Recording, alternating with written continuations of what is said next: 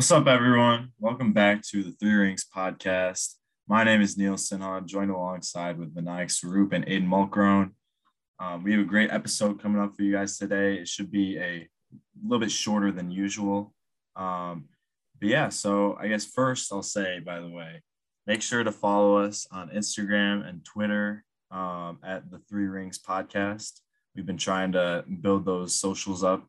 So make sure to follow us there, comment, you know, like the posts, everything. Um, let us know maybe, you know, what we could work on or what topics you want to see covered. So um, we're always down for some fan input. But yeah, so to get it started today, um, we're going to first cover the Pistons a little bit and what's been going on recently, and then switch over to the NBA. But to get it started, the Pistons, they've lost eight straight games, guys. They now have the worst record in the NBA because the Houston Rockets, without Jalen Green, of course, have won um, four straight games. So the Pistons are dead last in the NBA. They've lost eight straight games. Why, you know, why have they been struggling so much? I mean, you first have to look at Kelly Olynyk going out with the injury. You know, while watching him play, you may not think he has that much of an impact, but the Pistons really have struggled because they don't have a they don't have a center. You're seeing this is kind of a flaw you could say in Troy Weaver's roster construction that they didn't really address as much getting a get an athletic center, getting a center who can, you know, get rebounds and stuff. And we're seeing this happen a lot now where the Pistons struggle to get the rebound. And I wouldn't say it's all Isaiah Stewart's fault or Trey. I just I feel like the personnel in there they're just not built to get rebounds. You could you could go and criticize Trey Lyles, although he's he's been rebounding okay, but you could criticize these players or you could criticize Luka Garza, but like these players aren't re they're not jumping, they're not like athletically gifted. And I think that's something the Pistons definitely need to address, at least if not this season, definitely during the off season. But the Pistons have been kind of lacking physicality down low, and you're you're starting to see that. And um, we'll get into some other stuff about some certain players who've been struggling, but um, that's where that's where I'm at for now. Yeah, I mean, I think it's pretty clear cut that the offense is struggling. They don't really, yeah, they they don't really take that as many shots. They have a lot of turnovers. They're, I think they're last, and if they're not last, they're second to last in points. Um, which means that there's fewer assists. Um, they're getting out rebounded like crazy. Um, defensively, I don't know. Like, there's not really much you could say about them defensively that's bad. I think they've been playing well. Um, it's just the offense is a problem, and they they do have some fight in them. You saw against the Suns, Cade played well, Jerami played well, like Killian. Um, they they've all played well in recent games, but they're still, I mean, they're still a young team and they're still, you know, they're not one piece away. They're probably like three to four pieces away. Um, and that, that doesn't necessarily mean they need all star caliber players uh, for those pieces. They they'll probably need at least one of them, but uh, like two more, you know, role players. Probably one of them, preferably a starter um, preferably a big man too. So I I think they just you know it it's a rebuilding team again. So that's kind of just the issue. Yeah, for sure. I think, like you said, the offense has just been horrendous so far. Um, I mean, they're dead last still in field goal percentage. Um, like you said, they're second to last in points per game. And so the offense is just awful. And in my opinion, I think the ball just sticks too much.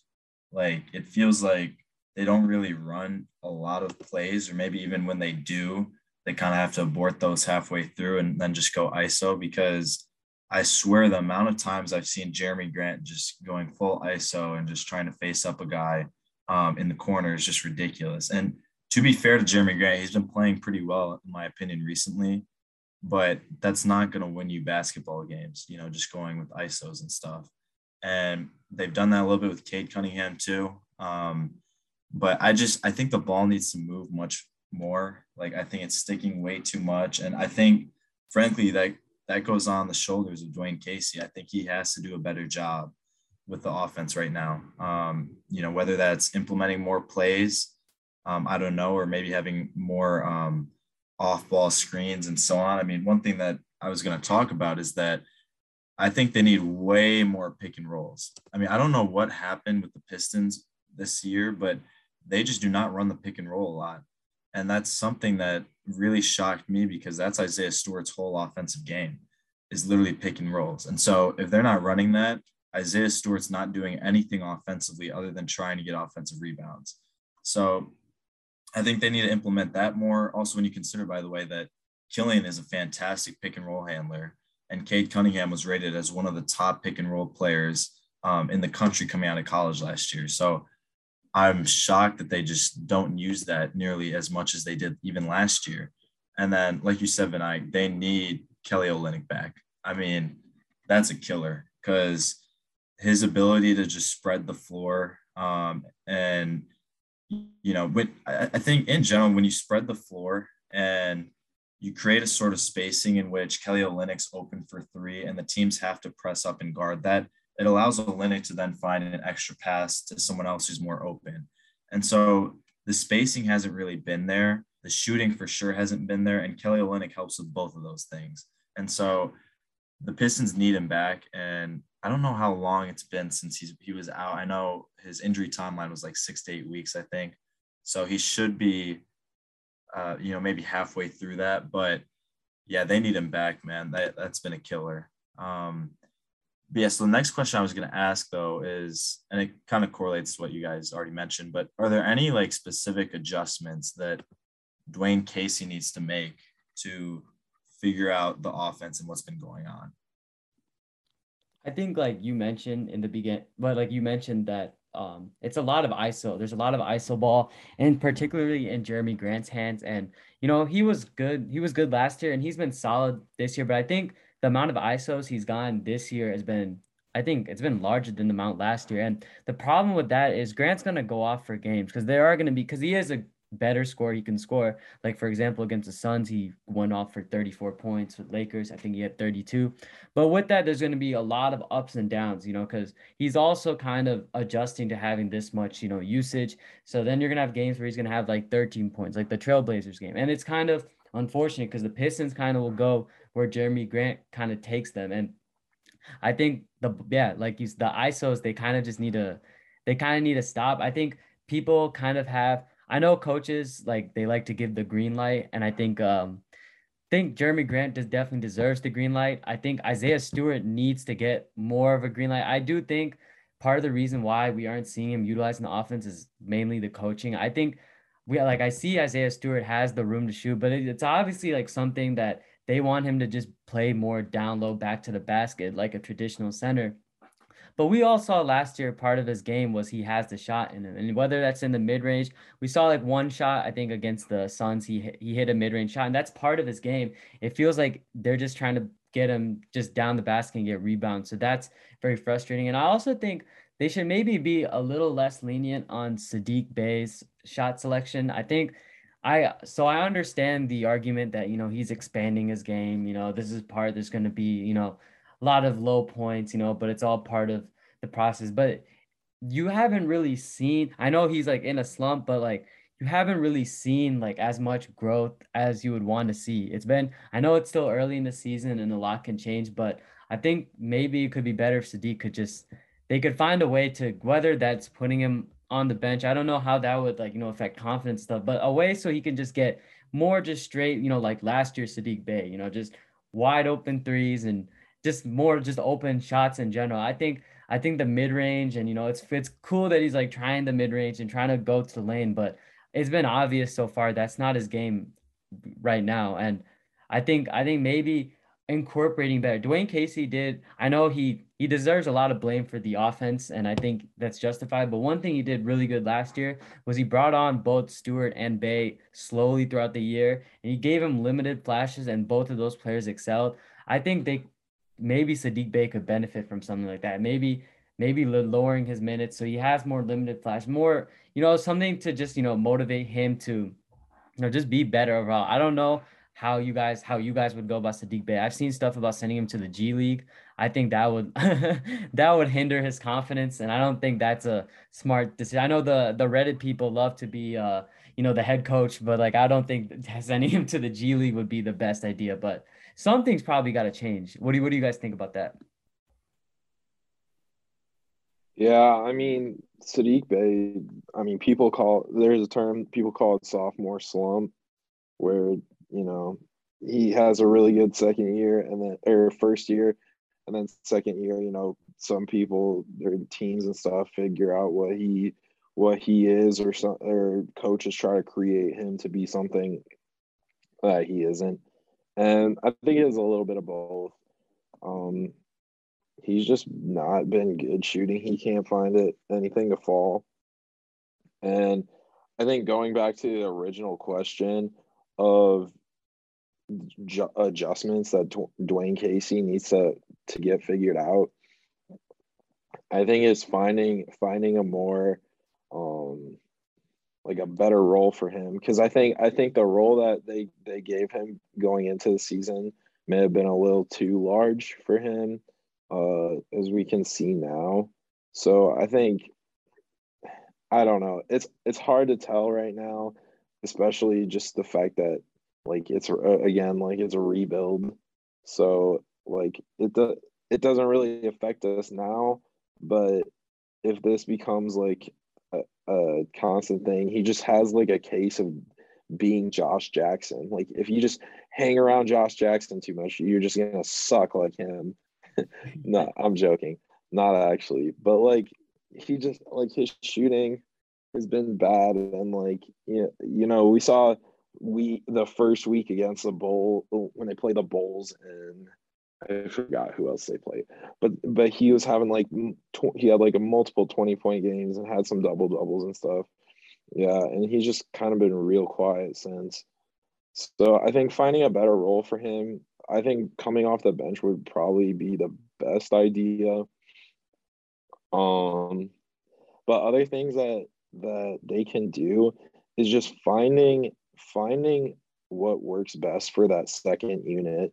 Because when that second unit comes on the floor, and like with like whatever five minutes left in the first quarter, and cory like cory Joseph and Trey Lyles both look at each other and like it's it's my time to shine and they just like do dumb shit.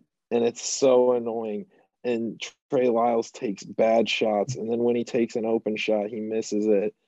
And just he gets out rebounded like he just doesn't really look like he's playing I mean like he looks like he's playing hard but he just gets I don't know if he gets outsmarted like defensively but defensively, he's a liability. And then Cory Joseph just tries to play too much hero ball and takes seven dribbles too many each possession. And sometimes when he's on the floor with Cade, he won't even pass to Cade And like like three possessions in a row. And he just like it's just Trey Lyles and Cory Joseph time. So I just think that second unit needs to find um an offense that works for them because obviously you can change the offense up when you have you know three or four different guys on the floor so i think that i think that's the biggest adjustment and then for rebounding there's not really much you can do for rebounding besides get a big man because as good as as much as we praise Isaiah Stewart and how good he is, he's six eight. You can't change what he's doing. There's no real like technique or you know coaching adjustment um to change for the rebounding Then just grow three more inches and have like a half a foot longer wingspan so yeah that, that's kind of for that that's all i gotta say yeah i think first and foremost like the personnel that dwane casey's working with is a little bit difficult just because i don't think the you know, the Pistons as currently constructed, I'm not sure that the players that they have really mesh too well together. I mean, we've always talked about Killian Hayes and Cade Cunningham, though I will say I think those two have been the chemistry between those two has honestly been getting a lot better. um, and definitely a lot better than I expected by this time of the season. So that's you know a good thing for Detroit. But again, I just I go back to the point about the isolations because the Pistons are in almost in the top 10 in terms of frequency of ISOs, and yet they're third to last in efficiency and field goal percentage in ISOs. And so it's like they run it a lot, but it's not getting, it's not paying off. You know what I mean? And so I, I just think maybe Dwane Casey needs to come up with a lot of go-to plays. Um, though again, I know the NBA is a lot of just freelancing kind of, and it's almost like pickup basketball in the term in the sense that you know the coaches aren't calling plays uh, like you would obviously in sports like football or even in college basketball where they call a lot of plays on the court. But I think dwane Casey needs to do something just to spur the offense more and maybe get them going early on in the game so that they can carry that momentum because man, it has been bad, like really, really bad. And so yeah, I, I don't know. I other than that, honestly, I'm not really sure how else they um figure it out because I think as we've said many, many times, um, the Pistons lack so much shooting. And so maybe you honestly go out and try to make a trade because as currently constructed, I'm not sure they really have the shooters. I know that's something that we've talked about a lot. And the shooters that they supposedly did have in like Saddiq Bey have been absolutely awful. I mean, Saddiq Bey shooting like 28% from three right now. And so, yeah, I don't know. I think, like I said, what I would do if I was Dwane Casey is try to come up with go-to plays and maybe try to script the game a little bit early on. Um, and then honestly, maybe if you're Troy Weaver, you just try to go out and find a trade for maybe, I think a type of guy that it would be worthwhile going after would be a young player that is solely at shooting. Someone like Duncan Robinson, um, back when, you know, back three years ago when he was just in like his second year in the NBA or whatever, um, just so that they can get that, keep that youth, but you know, get the shooting that they really need. So it'll be interesting. Hopefully they figure it out because it is tough to watch. And I think that's been the offense has for sure been the biggest reason that they've lost eight straight games now, um, which is just really, really bad. And so I know we've already kind of touched on this, guys, but what in the world happened to Saddiq Bey? I mean, you know, he he averaged 12, 13 points last year and he was named to the all NBA or all rookie first team. And he had such a great future ahead of him. But he is like like you said, Aiden, he's completely in a sophomore slump right now, averaging nine points in the last eight games, which of course is the eight straight losses that they have. So what has happened to him? And at this point, do you think Dwane Casey should just give him less playing time? Again, I know we already kind of touched on this, but I'm just curious. I think uh I think yeah, like I was saying, I think it's an interesting solution would be, and this kind of also gets into like adjustments they could make is um potentially giving Hamidou Diallo some starting time, like maybe putting him in the starting lineup. I think Diallo has been the only player who I've who I've watched and I've felt uh, Frank Jackson's also been pretty decent as of recent, but um I think Diallo's a player who I've watched and I think he has an argument to be in the starting lineup. The Pistons the Pistons in general have been a lot better on the floor when Diallo when Diallo's there, and I think it's just kind of motivating for him because you know he wasn't even getting playing time. I think him and Josh Jackson are doing this rotation thing where one doesn't play and the one does. So I think maybe maybe substituting um, Bey for Diallo and then putting maybe Bey could come off as the six man off the bench or something. Or I would say with Saddiq Bey, maybe they could they could give Saddiq Bey to Saddiq Bey's role, like like Aiden mentioned, like how he has a bigger role. Maybe giving that to a player like Killian Hayes or or like Diallo or someone you know who can like handle that scoring load because the Pistons forwards are losing them the are just losing them the games. That's that's honestly I know we talked about the offense, but it's really been the lack of productions from Grant. From Grant, one Grant is not doing good. It's always Grant and Bey in combination that kind of determine whether the Pistons are going to win a game or not. So, for example, in the Portland game, both of those players were completely off. The Pistons are just uh, they lose the game. It's it's kind of easy to predict because you know Cade Cunningham can only do so much. I mean, he had 26 points. You would think you would think it would contribute to a win, but they're really relying on these on their on their big and their wings. So I don't know. I think the Pistons really should they should consider they should definitely consider a way to get Diallo in the lineup because if you guys see like plus minus and you've been looking throughout the games and just watching them like they're a lot more athletic which is one that was one another drawback with the team Troy Weaver built that they're not athletic enough. Diallo provides athleticism. He plays good defense. He obviously can't shoot the ball. He can't really shoot the ball as much but I do think Diallo kind of beats Bey in terms of I wouldn't say all around offensive game, but if what Bey's doing is just driving to the basket and shooting, making like just taking layups. I don't know when's the last time I saw Saddiq Bey make a layup. It's felt like so long. He he loves to he loves to miss those uh, layups, wide open or not. But Diallo, that's something Diallo can definitely do. I, Diallo is really good at finishing. He may not be the best shooter, but he's good enough to drive to the rim and finish. So I think that's definitely something the Pistons should just consider consider looking at. Because out of the three, uh, Josh Jackson, Frank Jackson, Diallo, I think he's been the best. I've always said Diallo has a lot of potential that it just needs to be kind of unlocked. It's really just the jump shot for him. So yeah, I would I would look at Diallo. I would I would try to get him in the starting lineup. Yeah, I think for how well he's played recently, I think you put him in the starting lineup. Um, honestly, you could you could go you they they've done this before where they've gone uh, Frank Jackson, Cade, and Killian all at the same time. So I mean, like you could try that. And like offensively, Frank Jackson, um, Frank Jackson's been a good three point shooter lately. So you could you could do that, and then defensively, you could have Cade guard the three, and then or Killian, honestly, because Killian's probably your best defender. So I mean, yeah, it it it doesn't really. I don't know. It's hard. It's hard to tell, and they they just gotta figure it out and whatever they do, stick with it. Because I think either way, they're gonna just lose these games. So, so they just gotta they just gotta figure out what's wrong with Saddiq, assess it, and then make sure that like he won't be doing this shit next year or the year after. For sure. Yeah. And I, I mean, I would agree with both of you. I would say that um, probably needs, Saddiq probably needs just a little bit less playing time. Um, and I think Hamidou Diallo would be the right guy to come in, or possibly Frank Jackson getting even more playing time too. Um, so now we're going to shift into the NBA section um, of this podcast, this episode.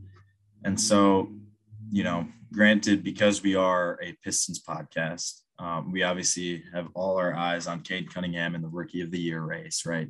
And so, the first question that we have is who is the rookie of the year right now? Is it Evan Mobley? Because I know that's he's probably the favorite right now with how he's been playing. I think um I think Mobley it kind of has to be kind of has to be him. I think we've like we talked about we've talked in the past how winning affects the MVP race, but also affects the rookie of the year race. And I think if your team is is more in contention, I would say, I think that kind of benefits. So, like for example, LaMelo Ball versus Anthony Edwards last year. Now, obviously, LaMelo Ball has the baller brand and the swag from that, but um, there is a dip. Like the, the the Timberwolves were not that good. They were in the lottery, just like the Pistons, but the Hornets, you know, they made the play in a little bit more exciting to watch.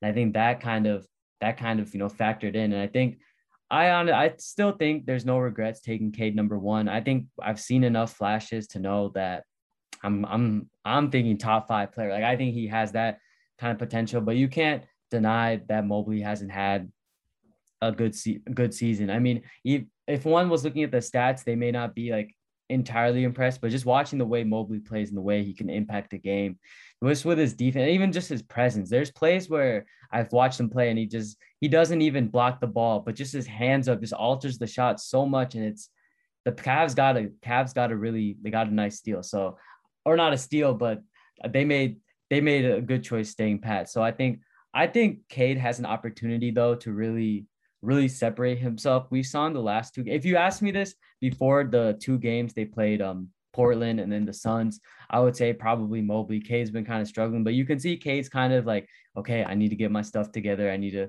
start hitting shots. We're seeing the three ball finally is going in a little bit more. Although I won't lie, the shot is kind of inconsistent in terms of where it misses. Sometimes it'll go like it'll go to the like it'll hit the backboard. Other times it'll be long. Other times it'll be short. You know, it's kind of inconsistent. But Cade has this opportunity now to just take the rookie of the year race and kind of run away with it. I know people will bring Scottie Barnes and um, people bring Scottie Barnes, Chris Duarte, and those players have also like overachieved. And I think they're having phenomenal seasons and they um, they have great futures ahead. But I just I just struggle to see Barnes or despite how well Barnes has played. I just find it. I just I still see it as Cunningham versus Mobley. The the betting the betting line and stuff won't see that, but I think coming towards the end, it'll be the Cunningham versus Mobley, and hopefully, um, hopefully he's stringing some more games. You know, we've seen he had 26 against Portland, 19 and five. The turnovers are still a problem. He's still turning the ball over, but I mean, he is he is a 20 year old point guard who, who's literally playing his first season in NBA. So there's going to be growing pains, but um, I, I'm I'm still thinking Cunningham for for rookie of the year. Yeah, I think this race um isn't be it's between the top four picks. And I don't think it's a race of who's the best. I think it's going to be a race of who can stay that who can stay healthy. And we've already seen Cade miss a good chunk of the season, and we've already seen Jalen Green miss a good chunk of or starting to miss some of the season. So I think I think Mobley has it right now just because of the fact that he's staying healthy. And I think Barnes is probably second right now, but it, it it's just a race of who can stay healthy because I do think all four um, top draft picks have been playing well. So depending on that, so I think I think Mobley wins it right now, but I do think Cade uh, does have a have an opportunity to get back in a race and potentially win it.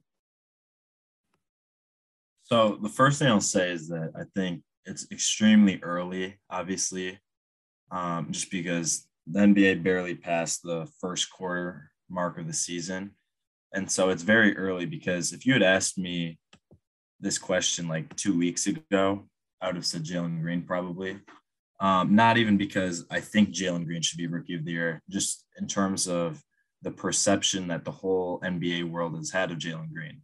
But I think that's completely changed, by the way, which is a very interesting thing to look at because the I think a lot of people are realizing who Jalen Green is, which is that he's a very inefficient um, shooter and he'll score in bunches, but he'll also miss a lot of shots some games. And I mean, the Rockets have been way better with him off the court than with him on the court. It's probably the reason why the Rockets have won four straight games, you know, because Jalen Green's been out.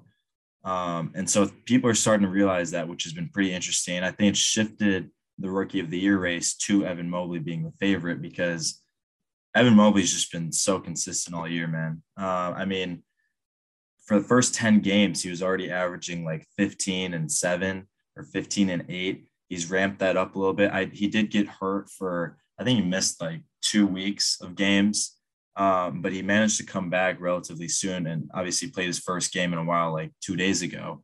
Um, so I think it's tough to bet against Evan Mobley and the head start that he's kind of had, but I do agree with you guys that Cade Cunningham, he has everything ahead of him. And I think with the way that Cade's been playing recently, which is allowing the game to come to him much more and forcing it a little bit less.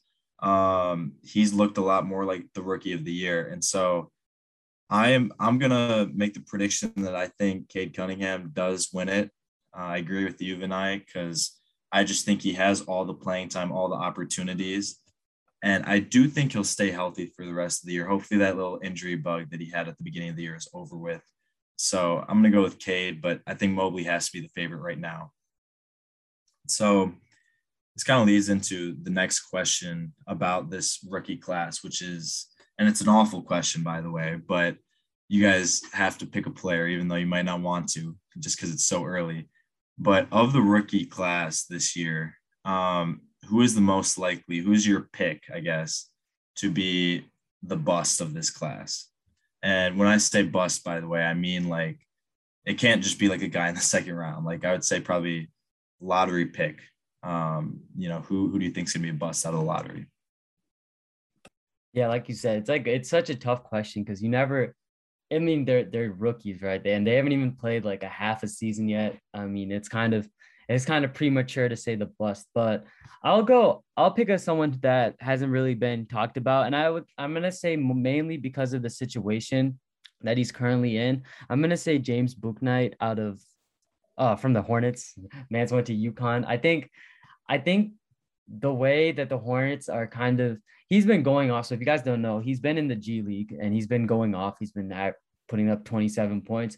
But I just think that already kind of kind of signals the fact that they don't even view him as someone who can contribute on the roster already, which I'm I'm kind of surprised. I would I would think that Jane, like I would think Bouknight, like he was a person who was rumored to go as high as number six. The Thunder were kind of smart, and you know they they kind of outsmarted everyone taking Josh Giddey, who's been he has played above expectations. But but Bouknight, I think like when you start off a player in the G League, he's already 21.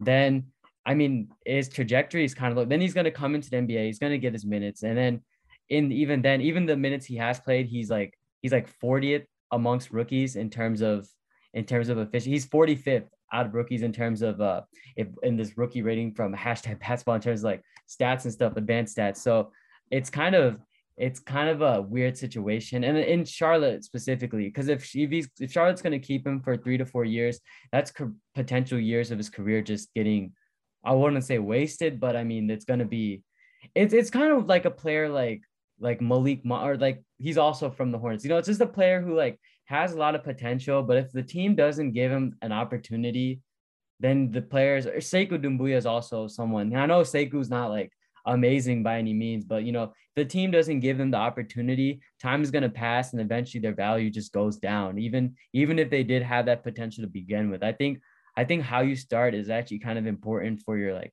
psych or whatever. So I would say I think I think Bouknight um pick number 11. I think I don't think he's gonna I think he'll have the similar value to like Malik Monk. He'll he'll get a second contract, but I think it'll be like a minimum. And I will probably be wrong, but um, you know, that's why we make these predictions. All right. yeah. So for me, I I would say Josh Primo from the Spurs. He hasn't really played. He hasn't really played that much, and I haven't really checked his G League stats. Um, so I don't even know if he's been playing in the G League, but you really haven't heard anything from him. And I was gonna say Bouknight um before you stole mine. Um, but I will say like like LaMelo Ball is a special uh case, but the Hornets don't really play their rookies. Like if you look if you looked at like PJ Washington and Miles Bridges and even like long before that like like guys didn't really get that much playing time they kind of they kind of wait a year and just like let them develop and kind of ease their way into the league and then they then they start to give them more minutes the second year so i guess that that's probably why i wouldn't say Bouknight even though i just said i was gonna pick him but yeah i don't know Primo Primo seems like he hasn't really been doing much, and obviously, uh, people said the Spurs took him early because everyone thought that he came out a year too early, and that next year he would have been a lottery pick.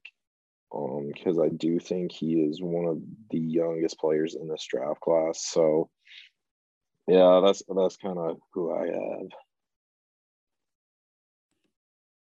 Okay, so I'll go with um, the number five overall pick, Jalen Suggs. And I know this might sound a little crazy to a lot of people who just look at points as the indicator of how good a player is, which is an awful way of doing that, by the way.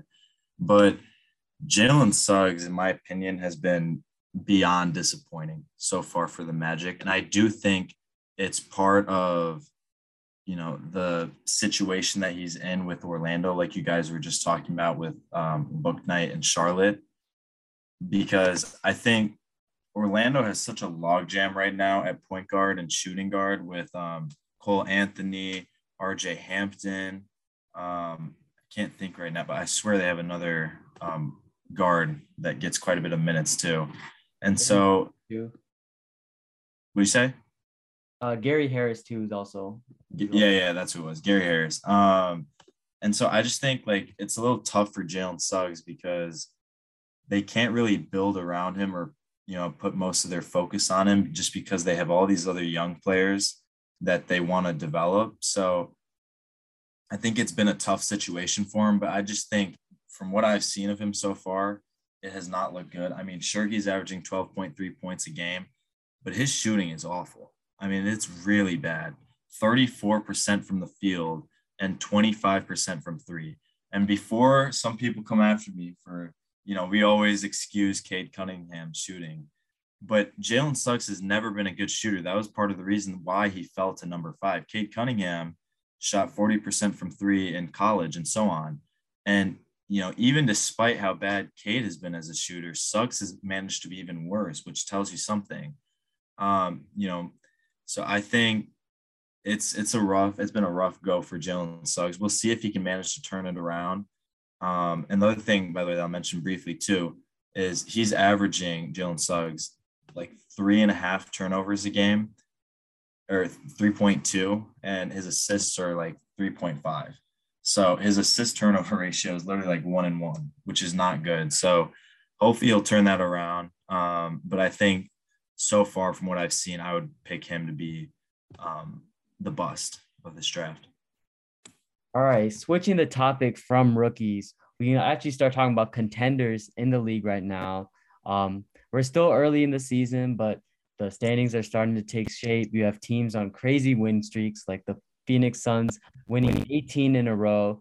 You have teams like the Golden State Warriors who are now the Golden State Warriors who are now 18 and 3 also on a win streak. They also play the Suns.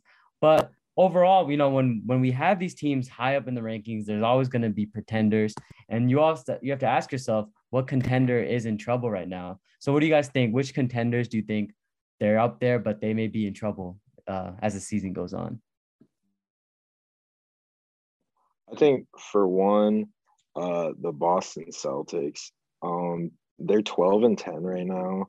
And I mean, no one has really looked at them as a contender this year, but like two or three years ago, they're like people when they had a bunch of draft picks and they had Tatum and Brown, people were like, oh yeah, okay, this team's on the rise. And then like the stuff with Kyrie happened, and like they kind of just wasted a few draft picks here and there and took a bunch of flyers on dudes that didn't really turn out to be that good. So I think I think they're in trouble just as a as a whole right now. I know Brad Stevens moving to GM is a move a lot of people liked and you know a good evaluator of talent. Um, but I think the Celtics not only are in trouble this year, but like just in trouble for the long run. And they kind of might be just stuck in the middle of nowhere. So I don't know. That that's what I think about them. And I, I don't know. They they they're not gonna reach like Pistons level middle of nowhere because I do think like eventually Tatum and Brown is just like a nut up or shut up. Like they're gonna they're gonna either figure it out or it's just they're gonna leave. Um so yeah.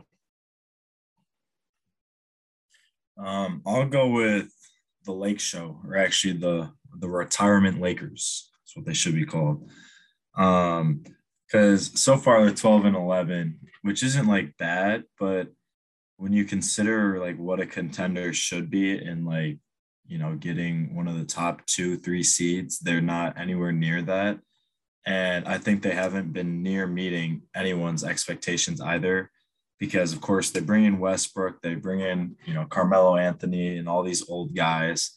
And the fit just hasn't been there like I, and I, i'm not sure it ever will be frankly because i'm not sure that westbrook is a championship type player and I just really don't think that he will mesh well at all with LeBron and Anthony Davis. And of course, LeBron hasn't even played with Westbrook a lot so far this year because he's been hurt for quite some time. Um, but yeah, I just I don't think that they'll be able to really play that well together um, because Westbrook's really not a shooter, and that's you know those are the type of players that go well with LeBron, and Westbrook's not that guy. And then on top of that, with their bench, I mean, Carmelo's solid, but again, I'm not sure if he really plays like winning basketball. Um, of course, they have the former Piston, Sekou Doumbouya, the the future goat. No, just kidding. But uh, he's averaging like eight minutes a game, seven points, surprisingly, in the two games that he's played, of course. So, but no, I mean, listen, I think the Lakers they haven't been meeting the expectations so far. I don't see them meshing that well together. And then the last thing I'll add with them too is I'm not sure that they can even stay fully healthy because Anthony Davis hasn't played um, like 70 games in an NBA season like the last five years. Same thing with LeBron. Um, and you know, Westbrook, to be fair, stays relatively durable too, but I'm not sure all those guys can stay healthy enough for the playoffs. So you know, I think they're kind of in a tough spot right now, and we'll see if they turn it around. Um, but yeah, this leads on. So on the flip side, though, um, the next and final question that we wanted to go over was which team not in the playoffs right now is your pick to make it into the playoffs? Like which team not in the playoffs is the likeliest to make it? I think looking around the league, if you look at the Western Conference, actually, like the teams that are not in the playoffs, you would you could probably say are they're probably going to stay like that. I think the Kings, Spurs, Thunder, Pelicans, and Rockets are all teams that I don't see making a run at the playoffs. So you the closest you would have is the Kings, but they are they are the Kings no matter no matter how good um, you know, De'Aaron Fox is. And they did fire Luke Walton, so they are moving in the right direction. It's just kind of hard to trust them. But moving to the East, you have some teams um, like the Knicks. I think the Knicks have a they have a decent shot, or I mean, they're a 10 seed. So then you're looking at like the Raptors. The Raptors have a the Raptors, they I mean, they're 10 and 13. They they're kind of um they're in a kind of weird state of like rebuilding, but at the same time, they're also trying to compete. So I would say maybe them. I did want to say this is kind of this is kind of a little bit like doesn't answer the question, but a team that's a little bit lower in the standings and I think is going to move up are the Atlanta Hawks. They got off to a really rough start in the season. They were four and nine. I I'm not even really sure like what caused such the the slow start. Like Trae Young was still being Trae Young, but it seems like the Hawks have really started to put together some wins. I mean, they're eight and two in their last 10 games, and they're finally starting to, you know, get back to the Hawks that we knew last year. So I expect the Hawks, uh, they're seven right now, but I wouldn't be surprised if they like swap places with a team like the Wizards, who sitting at 14 and nine, they just lost actually today. And um, it seems more and more likely the Wizards Wizards are falling out of the ranking. I think the Hawks are a team that are, that could definitely move up. Yeah. Um, I don't think this doesn't answer the question also, but I do think that Pelicans are not like a six and eighteen uh team that they are. I think they'll they'll progress and they probably won't even get to 500 this year just because they're so far back right now. But I do think that they'll improve a lot and they won't be like third to last. They might be uh closer to to um the play-in game. But I'll I'll say the Nuggets. I know the Nuggets are a 10 seed, so technically they're in the play-in. But I do think they will be like top five probably in the West. Um I know Michael Porter Jr. is out. Um, but and like Jamal Murray's out too. But I, I do think that Jokic is still Jokic. And like, yeah. Um, but I, I do want to touch a little bit on the Atlanta Hawks because I have in the past, not on the pod, but like years ago, like when Trae Young was a rookie, I was a massive Trae Young hater. But uh, I, I do like him a lot more now. And I'm actually very high on the Hawks and think they're probably like a top five team in the NBA. They they just have a really like solid all around roster. Hold up, hold up. You said top five? Yeah, bro, their top they their their roster all around is is pretty solid.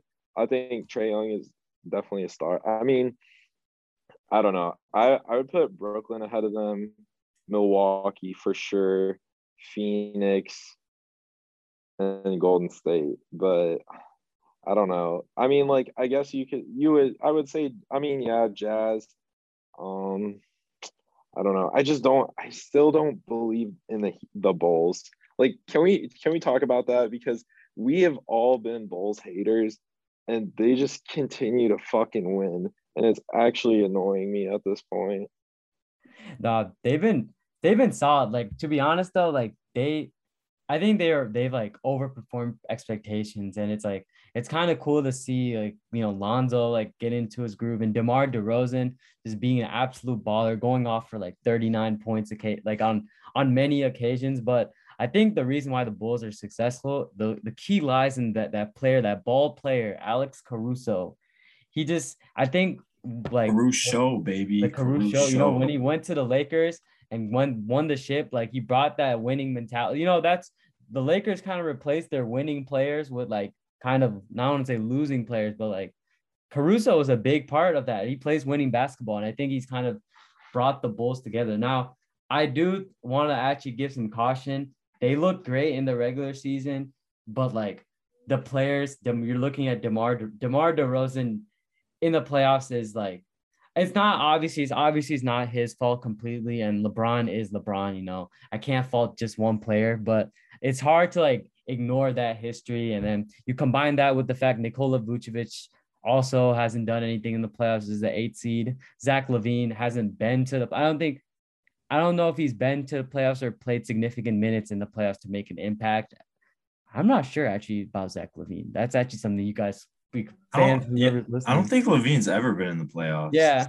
So yeah. then LaVine's never been in the playoffs. Lonzo's never been in the playoffs so you get kind of concerned on like you know where did they kind of go from there but i mean they, I they have been, been in the playoffs once oh yeah no that yeah yeah for sure wait are you sure lonzo was? I thought because he got traded when they got so they got ad oh yeah that's right. then, that's right. Yeah, okay, yeah no i don't think they no because they had Lear lebron yeah, was there right. lonzo hasn't so yeah so it's, it's like a young team in terms of, i mean they're like old but they don't have much like playoff experience so it'll be kind of interesting to see how they met i don't think they make it past like they get conference finals would be like a reach for them. I'd say conference semifinals which i guess is i mean I guess that's solid. That's not. I don't. I think that's their peak though. It, it's just kind of hard to compete with Kevin Durant and yeah, I don't know. That's where I'm with the yeah. Bulls. I mean, if they play Milwaukee or yeah, Brooklyn, which they're going to have to, um, yeah, there's I I don't see them beating them. I get Giannis has like kind of been a one man show lately, but still, like I, they just signed Boogie Cousins, which I, I I think some one of you guys sent in like our group chat. You were like, I swear this man plays for like a new team every year, or I don't know. I saw it on Twitter or something, and then it's and then uh, they just signed. I'm pretty sure they just signed Wesley Matthews like today. So I don't know. That's just weird. Yeah, my thing with the Bulls, I, I don't know. I'm not really buying into it at all yet because, and I think like we've kind of we've said that you know they'll probably make the playoffs. Um, I was saying that they can get past the first round, but like that's it. So far, they haven't really proved anything to me yet. To that I you know that that prediction is really wrong because like you guys were saying, let's say let's say they reach the conference semis. Um, are they beating Brooklyn? For sure not. Are they beating the Bucks? Definitely not you know, and maybe from there, I guess if they get lucky with their matchups, like if they're playing like the Heat, maybe they do. But I don't know. I just, I'm not like, I don't know. I don't know what the word is, but I'm not really like sold on them yet. Um, that they're much better than we really expected. So we'll see. And by the way, we were saying this about the Wizards after their hot start, and they're already falling apart too. So I don't know. We'll see. But to answer the the initial question though by the way for me um i'll go with the philadelphia 76ers. I know at the time of this recording they just um beat the hawks so they're now in the nine spot but in my opinion that's not the playoffs still. So I, yeah i'll go with the sixers just because they've been without Embiid for literally half of their season so far. Um and obviously Embiid's by far their best player. And then Tyrese Maxey has looked very good. He's he's taking that next step that they really need him to. um, you know, averaging like almost 18 points a game. Like he looks very, very good. Um, and then you never know with Ben Simmons if he somehow ends up playing for them this year. I think, although, you know, all jokes aside, I, I do think he makes the team better. So I think the Sixers, for me, are the clear pick to end up making the playoffs. Yeah, that Sixers is a pretty solid, it's a pretty solid pick. I also did want to add this one final thing before we have for the previous question where we were talking about uh which contenders are really in trouble. I also want to mention the Portland Trailblazers. I think they're not a contender by any means, but that franchise is on the brink of like an absolute explosion. Like Damian Lillard is already struggling with an injury. The team is like it's like CJ McCollum and Free Sign. Like it's like you know, it's like where's the direction? You know, where are they going? I mean, they're not gonna go anywhere. And I don't, I wonder now, since they fired their GM, if they're now a little bit more open to trading Dame and now potentially embracing, you know, the value they could get for him. I think, I think teams just get a little bit too attached to their players. And I think, I think they need to kind of understand like the long term game. This is why I appreciated what the Pistons did so much because not a lot of teams can just say and the magic the magic did this too you know they saw that their their peak was an eight seed and they just said that's not what we're building for. You're building to win a championship especially for a small market team. And i know a player like dame doesn't come around often and you could try to build around him but like i don't know how many times are they going to build around damian lillard you know? So that's definitely something for me that um that i just wanted to bring up because the with the contenders and stuff. Like, I don't know. I think the Blazers, like after the season, I wouldn't be surprised they trade both McCollum and Dame. But yeah, so thank you guys so much for listening again. We really appreciate all the support. Um, do you guys have any last thoughts, Vinayak and Aiden? I mean, yeah, if you keep listening to us, try to listen through the whole podcast. You know, don't don't just do like a five minute, you know, free trial like my boy Quinn Ewers at OSU who who now we dominated the program and the program is in shambles at least in 2021 so yeah just keep keep listening to the podcast. Um, we also appreciate any feedback that you guys may have. That also be uh, much appreciated but that's all on my end. I don't know aiden you got something to say? Nah you wrapped it up. I got nothing. All right. What's you a poverty program No, no, I'm playing. I'm playing. Okay. okay. I'm playing. I'm playing. Okay. I'm playing. But yeah, anyway, so thank you guys for listening. Make sure to like and subscribe and see ya. Peace.